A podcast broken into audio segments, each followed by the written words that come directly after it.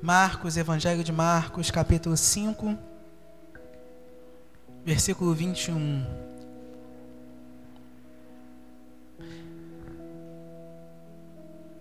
Todo mundo achou? Diz assim a palavra do Senhor. Eu estou lendo hoje na versão NVI, tá, gente? Tendo Jesus voltado de barco para outra margem, uma grande multidão se reuniu ao seu redor, enquanto ele estava à beira, à beira do mar. Então chegou ali um dos dirigentes da sinagoga, chamado Jairo. Vendo Jesus, prostrou-se aos pés. Ele implorou insistentemente: Minha filhinha está morrendo. Vem, por favor, e impõe as mãos sobre ela, para que ela seja curada e que viva. Jesus foi com ele. Vamos orar? Pai, temos em nossas mãos a tua palavra. A tua palavra que nos ensina, que nos corrige, que nos orienta. Como ela mesmo diz, ela é a lâmpada para os nossos pés, ela é a luz para os nossos caminhos. Ah, Deus, como é importante a tua palavra para nós. Estaríamos perdidos se não fosse a tua palavra. Nessa noite, Pai, te pedimos que o Senhor fale conosco. Ah, que o teu Espírito Santo possa encontrar livre acesso aos corações. Pai, que qualquer resistência caia por terra no nome de Jesus. Que a tua palavra cumpra aquilo que ela tem o objetivo de cumprir. Que nós possamos sair daqui, Senhor, cheios de esperança, cheios de fé, cheios de ousadia para continuar no nosso dia a dia, Pai. Usa-me para a glória do Senhor, em nome de Jesus. Nós oramos assim. Amém. Você pode se sentar no nome de Jesus.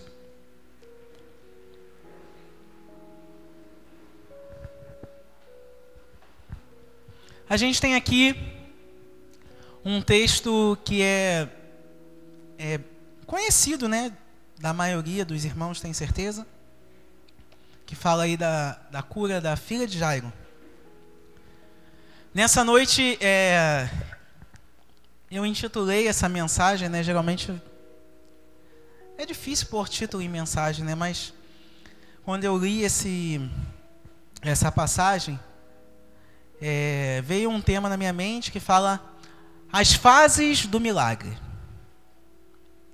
As fases do milagre.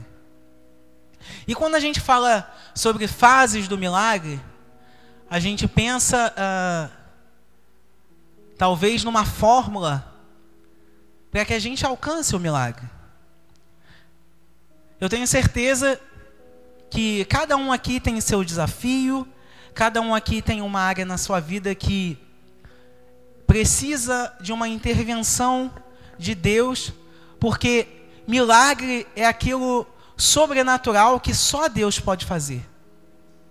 Existem coisas que nós podemos fazer é, no processo de, de algumas coisas que nós precisamos alcançar, existem coisas que estão em nossas mãos para a gente fazer. Mas tem coisas que só o Senhor pode fazer e é, aí é o milagre. Aí é a intervenção pura e simples do nosso Deus. Porque Ele é o dono do milagre. Ele é o dono, é Ele que faz, como nós cantamos aqui. Ele que diz para o vento se acalmar e o vento tem que se acalmar. Ele que diz para a tempestade parar e a tempestade para. Isso é só milagre, isso é só o Senhor que pode fazer. Então nessa noite, é, eu não trago uma fórmula, ah, faça isso ou faça aquilo, que o seu milagre vai acontecer. Longe de mim fazer isso. Estaria com certeza sendo leviano em fazer isso. Não existem fórmulas para o teu milagre acontecer. E se um dia é, você talvez ouvir isso, é, é, é, meio duvidoso. Mas a gente vai é, ver através da vida desse desse religioso aqui, desse homem chamado Jairo, dessa passagem, algumas coisas que acontecem no caminho do milagre. A primeira coisa que a gente precisa entender é que muitas vezes nós pedimos coisas ao Senhor, pedimos coisas que para nós são impossíveis, são inalcançáveis. Mas a primeira coisa que a gente precisa entender nesse processo, irmãos, é se isso que nós temos pedido e temos insistido com o Senhor, se isso realmente é da vontade de Deus. Porque muitas vezes existe um ditado que a gente dá murro em ponta de faca. A gente insiste muitas vezes em, em, em coisas e que, caramba, está tão longe da, da, da vontade de Deus, está tão longe do acordo da, da palavra do Senhor.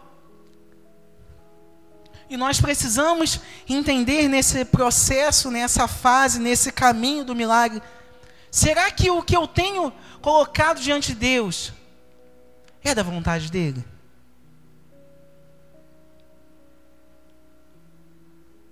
Ah, presbítero, o Senhor já me deu confirmações, o Senhor já falou ao meu coração que o que eu tenho colocado diante dele, o que eu tenho falado com o Senhor, ele vai realizar. Então, você está no caminho. Você já está alcançando aí mais uma fase. Porque a primeira coisa que a gente vê aqui, no versículo 24, diz que Jesus foi com ele. Jesus foi com ele. E a primeira fase do milagre que eu vejo é: Jesus precisa ir comigo. Jesus precisa estar comigo nessa empreitada. Certa vez, um servo do Senhor no Antigo Testamento falou para o Senhor assim: Senhor, se o Senhor não for comigo, não me faz passar daqui, eu não quero nem sair do meu lugar. Se o Senhor não estiver comigo. O Senhor precisa estar nesse processo. O Senhor precisa estar nessa caminhada. O Senhor precisa ir com você. O Senhor foi e Jairo foi atrás. O Senhor está contigo nesse processo? Jesus foi com ele. Para o milagre acontecer, precisa que Jesus esteja nessa caminhada. Precisa que Jesus esteja nessas fases do milagre, porque Ele é o dono do milagre. Sem que Ele vá, não tem nada que aconteça. Se Jesus não estivesse naquele barco, como nós cantamos aqui, ainda que parecesse que ele estava dormindo, a tempestade provavelmente ia sucumbir aqueles homens, aquele barco ia afundar, mas Jesus estava no barco, Jesus estava com ele, e Jesus estando no barco, Jesus estando na caminhada, é certeza do milagre acontecer. Jesus precisa estar com a gente, porque Ele é o dono do milagre. Jairo chega e insiste com Jesus: Jesus, vai lá, porque minha filha está morrendo, está muito doente. Está complicada a situação na minha casa. Eu preciso da intervenção sobrenatural do Senhor. Eu já ouvi falar histórias do Senhor que, olha, só o Senhor pode fazer alguma coisa por mim. E Jesus vai com ele. E é interessante nessa história que no caminho acontece algo que Jairo não esperava. Vai comigo aí no versículo 25. Estava ali uma certa mulher que havia 12 anos vinha sofrendo de uma hemorragia. Ela padecera muito sob o cuidado de vários médicos e gastara tudo que tinha mas em vez de melhorar, só piorava. Quando ouviu falar de Jesus, chegou por trás dele, no meio da multidão, e tocou no seu manto, porque pensava: se eu tão somente tocar em seu manto, ficarei curada. Imediatamente cessou sua hemorragia e ela sentiu que o seu corpo estava livre do sofrimento. No mesmo instante, Jesus percebeu que dele havia saído poder. Virou-se para a multidão e perguntou: Quem tocou em meu manto? Imagina aí, você chega, quem é pai, quem é mãe, chega em Jesus, Jesus, eu preciso que o Senhor vá lá na minha casa correndo, porque minha filha está morrendo. Eu não tenho mais o que fazer. Então, Jesus, eu vou lá com você, vamos lá. No meio do caminho aparece uma mulher. Uma mulher cheia de fé, e essa, eu sempre comento isso com a minha esposa. É, para mim, assim, a minha passagem predileta, assim, dos milagres de Jesus é essa mulher aqui. Essa mulher cheia de fé que fala, pensou que se eu só tocar no manto dele, eu vou ficar curada. E aí você imagina agora, a mulher vai lá, toca em Jesus e Jesus para. Jesus parou para aquela mulher. Agora você imagina a cabeça do Jairo. Porque Jesus parou para aquela mulher e aquela mulher ainda foi curada. Isso aqui me coloca em uma fase do milagre que é muitas vezes no caminho do milagre você vai ver outras pessoas sendo abençoadas na sua frente. Muitas vezes no caminho do milagre, uma das fases para o seu milagre acontecer, você vai ver outras pessoas sendo abençoadas na sua frente. E como vai ficar a tua cabeça? E como vai ficar? Porque eu imagino o desespero do Jairo. Mas, cara, por que, que essa mulher foi aparecer aqui agora? Aí eu penso nos nossos dias de hoje. Eu estou pedindo ao Senhor por um milagre sobrenatural na minha vida financeira. Senhor, eu preciso, eu preciso, eu preciso. E aí, de repente, sobe um irmão aqui. Poxa, eu fui abençoado, Deus me abençoou com um emprego, ou seja lá o que for. E você, opa. Parece estranho pensar nisso. Crente invejoso? Não, não é crente invejoso, não, irmão. Mas às vezes parece e eu quero que fique bem frisado aqui o parece, que o Senhor está dando importância para outra pessoa e eu estou aqui na beira do caminho. Senhor, eu também, eu estou aqui, eu estou te pedindo há tanto tempo, milagre, mas essa mulher chegou na minha frente, foi curada na minha frente. E agora? No caminho do milagre você vai ter que aprender a se alegrar com aqueles que estão se alegrando. Irmãos, se alegrar com os, com os que se alegram parece algo assim maravilhoso, parece algo, caramba, vou me alegrar, poxa, tá feliz. Mas será, irmãos? Será que nós temos essa capacidade de verdade? Parece duro falar isso, irmãos, mas não é.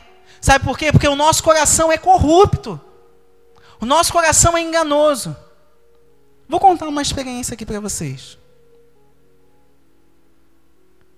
Eu e minha esposa, a gente vai fazer, mês que vem agora, 16 anos de casado.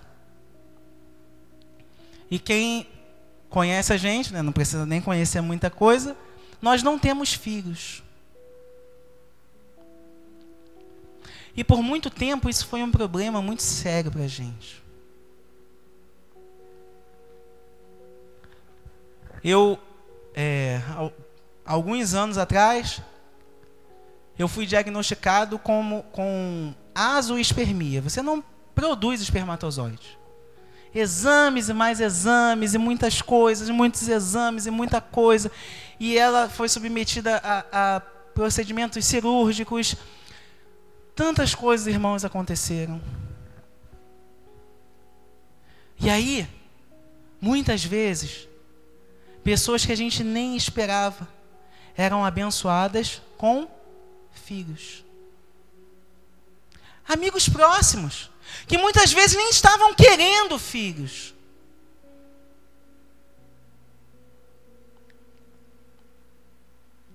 E aí você acha que é fácil, irmão? Não é não, irmão. Estou falando de mim aqui. Para que, de repente, esse sentimento que talvez esteja no seu coração, você não se sinta tão culpado dele assim. Porque o Senhor é aquele que sonda o nosso coração e vê. Irmão, a gente não consegue esconder nada de Deus, não. A gente tenta viver, às vezes, uma vida utópica, uma vida de fantasia, uma vida da, da, da, sei lá, acho que é Cinderela, né? Que o passarinho canta e que vai lá e, e, limpa a casa dela. Sei lá se é Cinderela, Branca de Neve, Bela Adormecida. Não sei qual é a princesa. Mas que é tudo lindo e canta aquelas coisas lindas. Irmão, a nossa vida não é essa cantoria, não. Não é um musical da Broadway que todo mundo está cantando e feliz. Nós temos sentimentos podres muitas vezes, irmãos.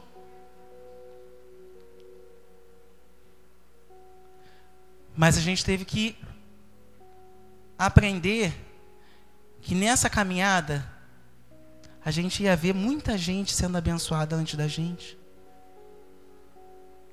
E o que, que a gente faz com esse sentimento, irmão? Se alegrar com os que se alegram quando está tudo legal, poxa, é maravilhoso. É muito bom. É fácil. Mas e quando tudo vai mal para você? Essa mulher se colocou no caminho, se colocou no caminho, né? Porque tudo está no controle do Senhor, irmãos. Ou você acha que Jesus foi pego de surpresa ali? Ah, ele não sabia que a mulher ia vir, tocou, ah, meu Deus. Irmão, Deus tinha um propósito na vida desse homem aqui, de Jairo. Deus tinha um propósito para ele.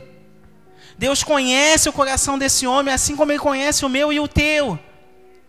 E talvez você precise ainda passar por essa fase do seu milagre, de ver outras pessoas sendo abençoadas na sua frente, para Deus tratar o teu coração.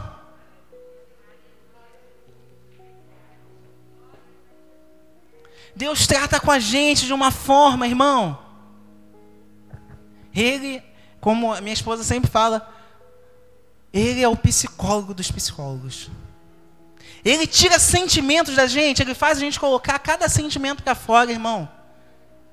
Que é, olha, quando a gente olha assim, caramba, não acredito que isso aqui está dentro de mim. Eu não acredito que essa irmã que nem vai para o ensaio do grupo Ágape. Como que ela conseguiu isso antes de mim?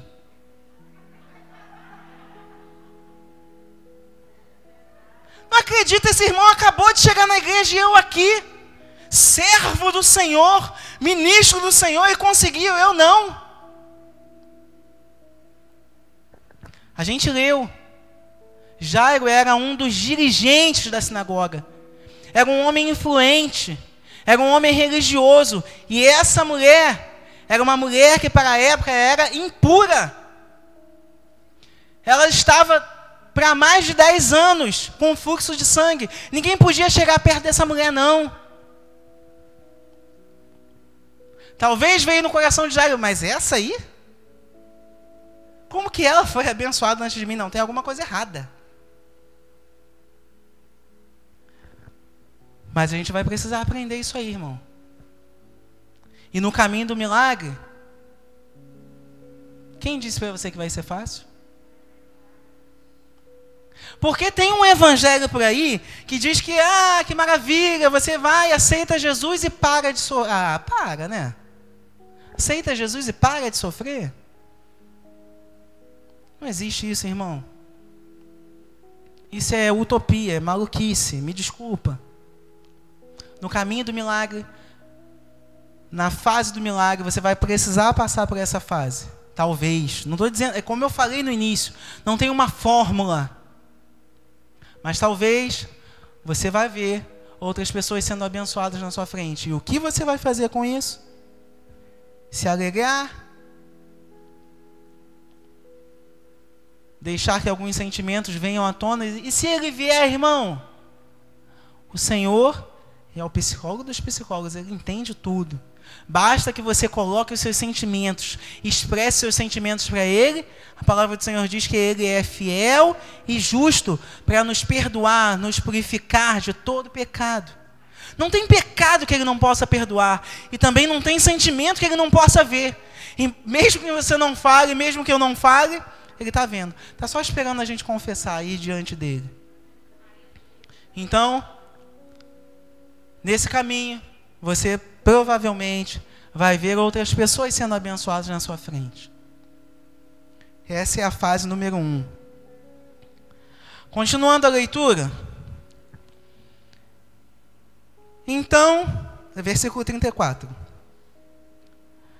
Ah, 34. Então ele disse: Filha, a sua fé a curou. Vá em paz e fique livre do seu sofrimento. 35. Enquanto Jesus estava ainda falando, chegaram algumas pessoas da casa de Jairo, o dirigente da sinagoga, e disseram: Sua filha morreu. O que está escrito aí? Sua filha já morreu. Não precisa mais incomodar o mestre. Já era. Pensa na cabeça desse homem. Pensa com a cabeça desse homem. Uma mulher impura para o meu Jesus aqui que estava indo lá em casa. E agora quando ele, filha, tua fé te curou, vai em paz, está livre do seu sofrimento. Vá, nem precisa sair do lugar, ó, já morreu. Acabou. Não tem mais esperança, Jairo. Não incomoda mais o mestre.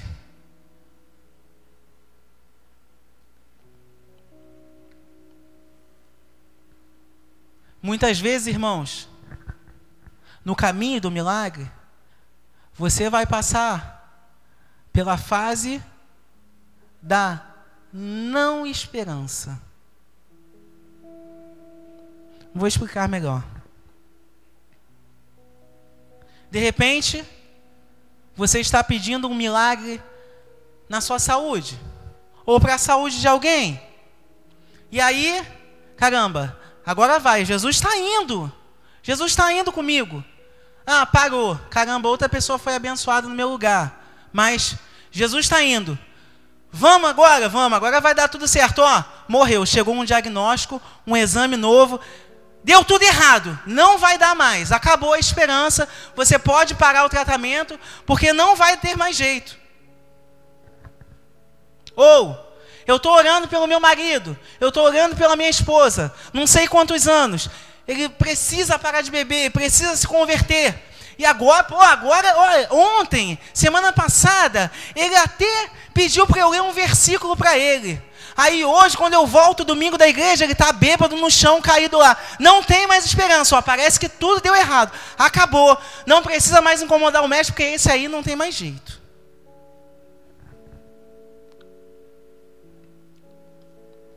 Passamos ou não passamos por isso, irmãos? Passamos muitas vezes por isso. Quando a gente pensa que vai, e diagnóstico exame, acabou. Deu tudo errado. E quando pensa que, Ih, agora, agora sim meu filho vai. Ele chega em casa mais drogado do que nunca. Acabou a esperança, não, não tem mais jeito. De repente você está nessa fase do seu milagre. De repente você está aí. Caramba, quando eu pensei que ia, vem um banho de água fria um banho de, de gelo. Porque você pensa aí, o Jairo, poxa, agora Jesus vai, ele já acabou de curar a mulher, então agora ele vai comigo, mas chega um diagnóstico novo. Jairo, acabou, hein? Precisa mais incomodar o mestre, não. Morreu, não tem mais jeito. Volta para casa, a única coisa que você tem para fazer agora é chorar. Chora a morte da tua filha, porque, ó, como dizem por aí, deu ruim. Acabou. Mas Jesus, como eu falei, ele é o psicólogo dos psicólogos, né? Ele trata a gente. Ei, que maravilha. Irmão, é muito bom servir ao Senhor e saber que Ele é esse, esse que nos trata.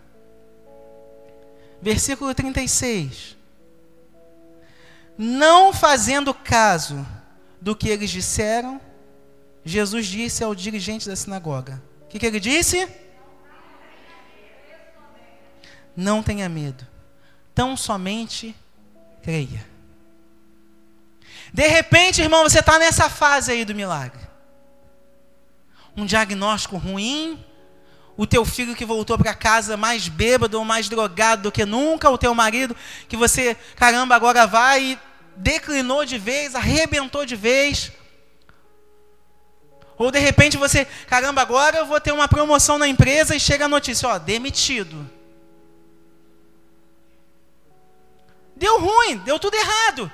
E agora o que, que eu faço? O Jesus, o psicólogo dos psicólogos, diz para você nessa noite: não temas, continua crendo, continua crendo porque eu estou no barco, continua crendo porque eu estou indo com você nesse caminho do milagre. Ainda não acabou, Jairo. Ele não fez caso daquilo que eles disseram.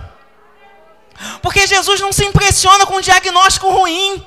Porque Jesus não se impressiona quando você é demitido. Porque Jesus não se impressiona quando teu marido ou tua esposa chega mais bêbado em casa. Ele não se impressiona. Ele só diz: Ó, oh, continua crendo, porque eu estou indo com você no caminho do milagre. Continua crendo.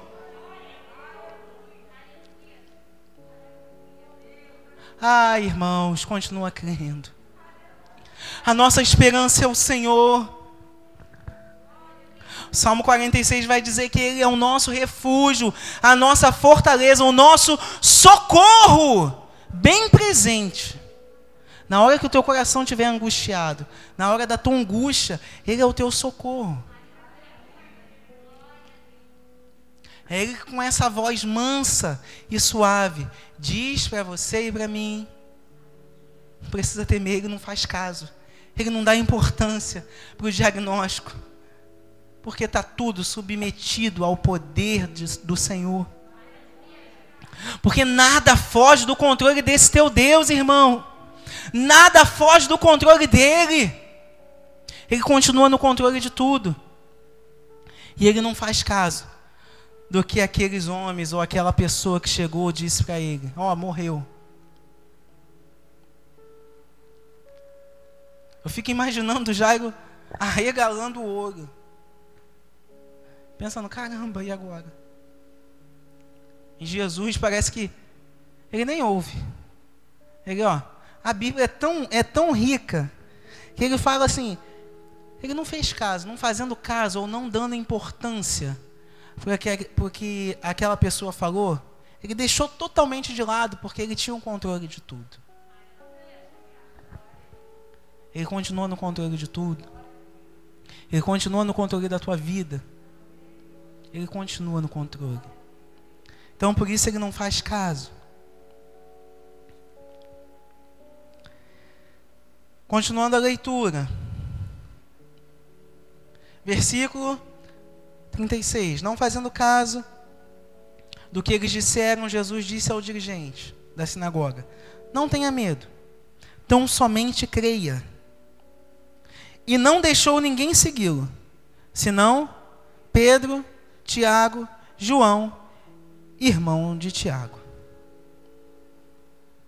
Chega uma fase do, no, do nosso milagre, vamos colocar assim, daquilo que você tem colocado diante de Deus,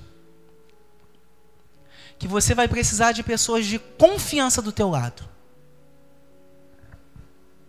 Pessoas de confiança, pessoas que estejam ligadas com você Porque pensa aqui. Todo mundo sabia, Jairo não era um, não era o presbítero Igor não que meia dúzia de pessoas conhece não. Ele era o dirigente da sinagoga. Muitas pessoas conheciam ele. E a palavra vai dizer que tinha uma multidão, era muita gente. Então, quando Jairo chega para Jesus, e fala que ele precisava que Jesus fosse até a casa dele, todo mundo ouviu. Todo mundo ouviu. Mas chegou uma fase aqui que Jesus, epa, pega aí. Agora, Jairo, você precisa de pessoas que estejam realmente conectadas ao mesmo Deus que você. Porque muitas vezes, irmãos, no nosso desespero de querer que alguma coisa aconteça, a gente recorre a um monte de gente. A gente fala com um monte de gente. Não, porque o fulano trabalha na prefeitura e pode fazer não sei o quê. Não, porque ele conhece alguém que é médico e vai fazer não sei o quê. Não, que ele conhece alguém que trabalha lá naquela empresa, ao dirigente dele, vou dar um currículo na mão dele e ele vai fazer alguma coisa, não sei o quê. E a gente sai falando um monte de coisa com um monte de gente. Porque a gente está desesperado, porque a gente está aflito. Mas chega uma fase que nós precisamos de ter pessoas de confiança do nosso lado. Nesse caso, Pedro, Tiago e João. Na tua vida, quem são as pessoas de confiança? Quem são aquelas pessoas que você tem e que podem participar? Porque a gente vai chegar lá no milagre. A gente está caminhando aqui dentro desse milagre aqui. A gente vai chegar lá. Quem são as pessoas que poderão participar ativamente quando o milagre chegar na tua mão? Parece estranho dizer que não é todo mundo, irmão. Ah, mas presbítero, aqui é todo mundo irmão em Cristo. Que maravilha! A gente pode compartilhar. Será, irmão? Não, não. Infelizmente, não. Você vai precisar de pessoas de confiança, que dobrem o joelho com você, que estejam na mesma sintonia que você, que realmente possam possa conhecer as suas particularidades, que realmente possam entrar na tua casa, que possa ser íntimo de você em oração, da sua família, que possam conhecer a fundo o que está acontecendo, a sua aflição, o que está acontecendo com você. Você precisa de gente.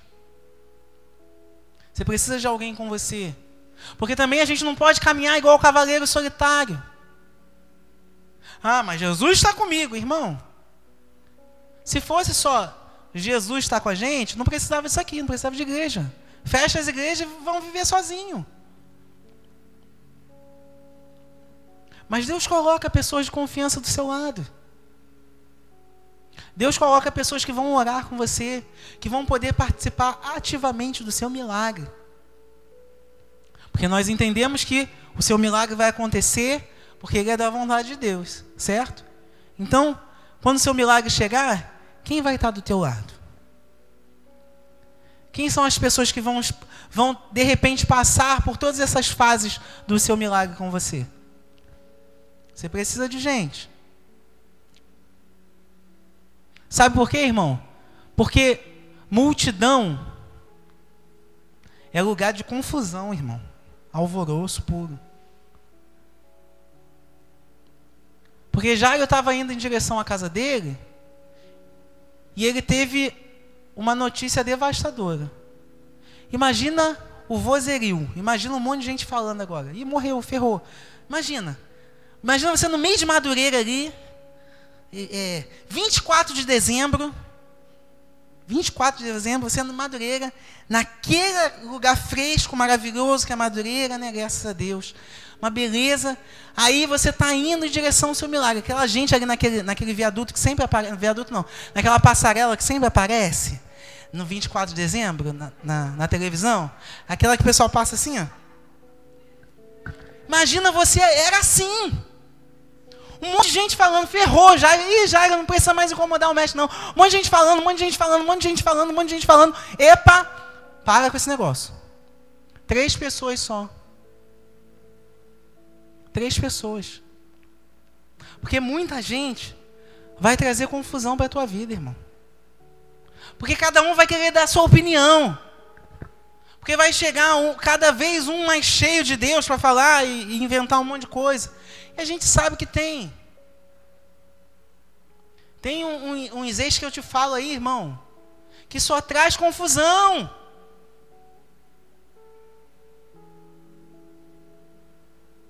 Jesus, ele fala assim, lá no versículo 39.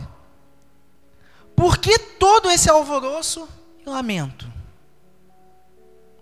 Olha a confusão que estava. Por que todo esse alvoroço? Por que todas essas vozes? Jairo já tinha bastante coisa para administrar dentro dele. Afinal de contas, a notícia que ele teve é que a filha dele morreu. Um monte de gente falando. Mas Jesus escolhe três para entrar com ele. E a gente chega na conclusão desse milagre. Por que todo esse alvoroço? A criança não está morta, mas dorme. E é o versículo 40. Mas todos começaram a fazer o quê? A rir de Jesus.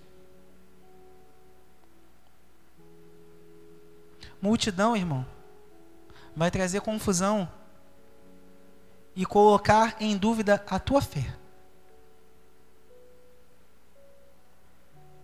Porque esse homem agora tinha uma criança, a filha dele estava deitada e até então morta.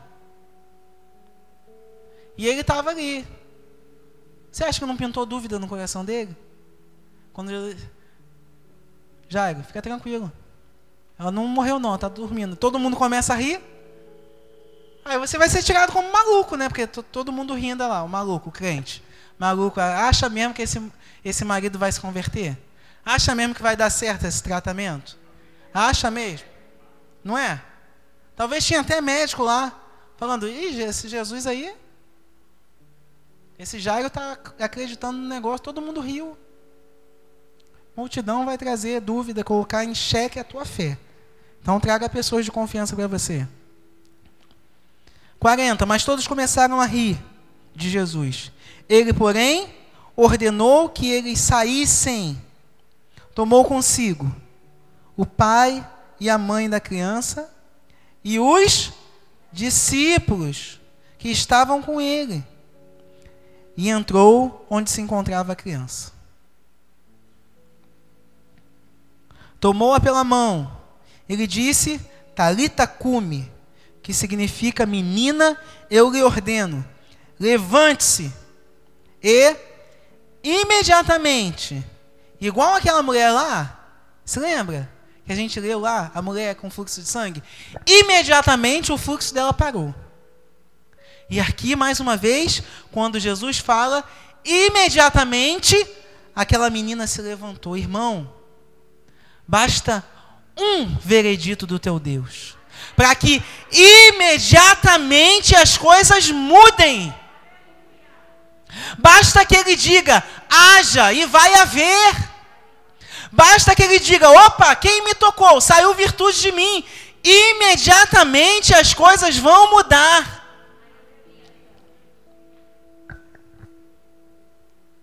Mas para isso a gente precisa continuar crendo, irmão. Mas para isso a gente continua, precisa continuar servindo ao Senhor com integridade. Como eu falei, irmão, eu não trago aqui uma, uma fórmula. E nem estou dizendo que se acontecer isso, isso e aquilo outro, você vai ser agraciado com o milagre, porque o dono do milagre é o Senhor. Eu não estou aqui para dizer se é na vida de A ou B que vai acontecer o milagre. Só você e Deus conhecem as suas particularidades, aquilo que você tem posto diante de Deus. Esses dias a gente conversava lá em casa. É perigoso a gente falar sobre ah, que faz isso e que aconteceu com fulano, vai acontecer com Ber... não vai, não é assim. Não entra nessa.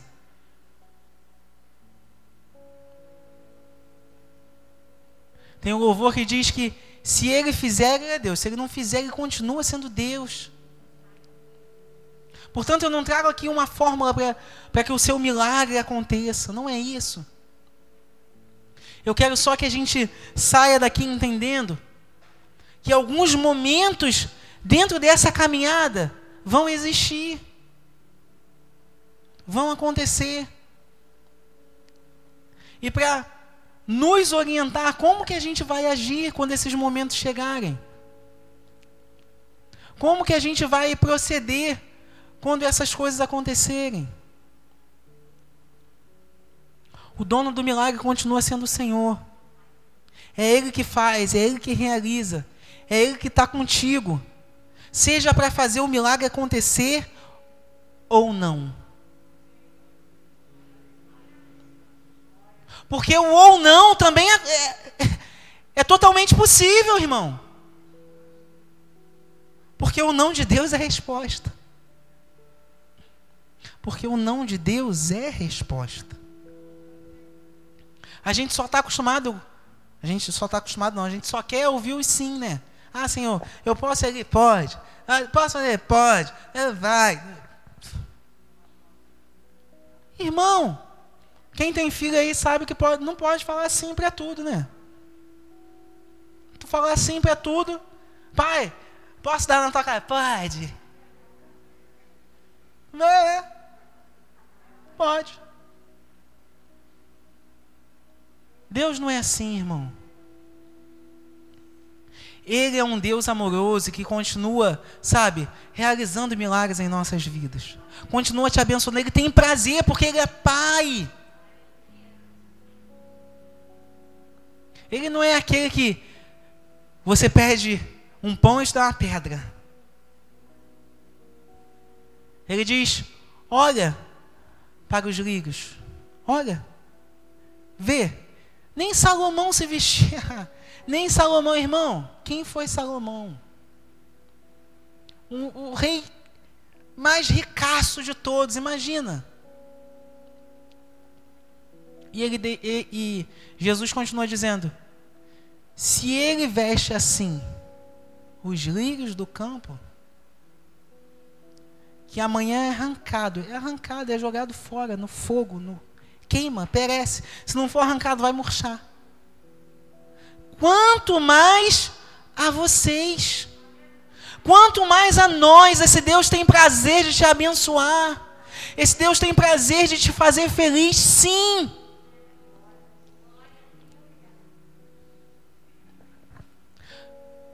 Mas o maior milagre de todos, irmãos, você já tem: salvação. Essa tem que ser a esperança do crente.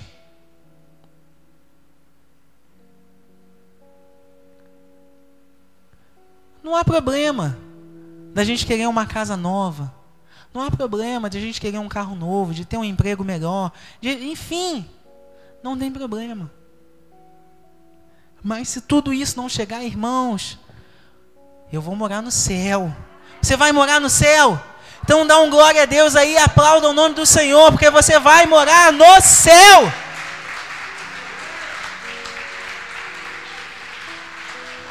É. Nós vamos morar no céu.